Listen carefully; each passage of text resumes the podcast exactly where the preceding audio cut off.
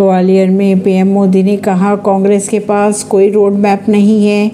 उनको साठ साल दिए गए थे, पर वे काम नहीं कर पाए।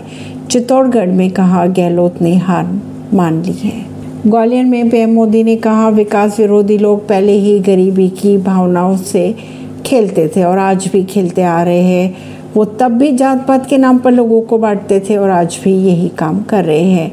मोदी ने अपने बयान में ये भी कहा कि बिहार में जातिगत गणना के आंकड़े जारी होने के कुछ ही देर बाद आए। पीएम मोदी सोमवार यानी 2 अक्टूबर को दो राज्यों में गए। पहले वे राजस्थान के चित्तौड़गढ़ गए। इसके बाद मध्य प्रदेश के ग्वालियर में सभा को संबोधित किया।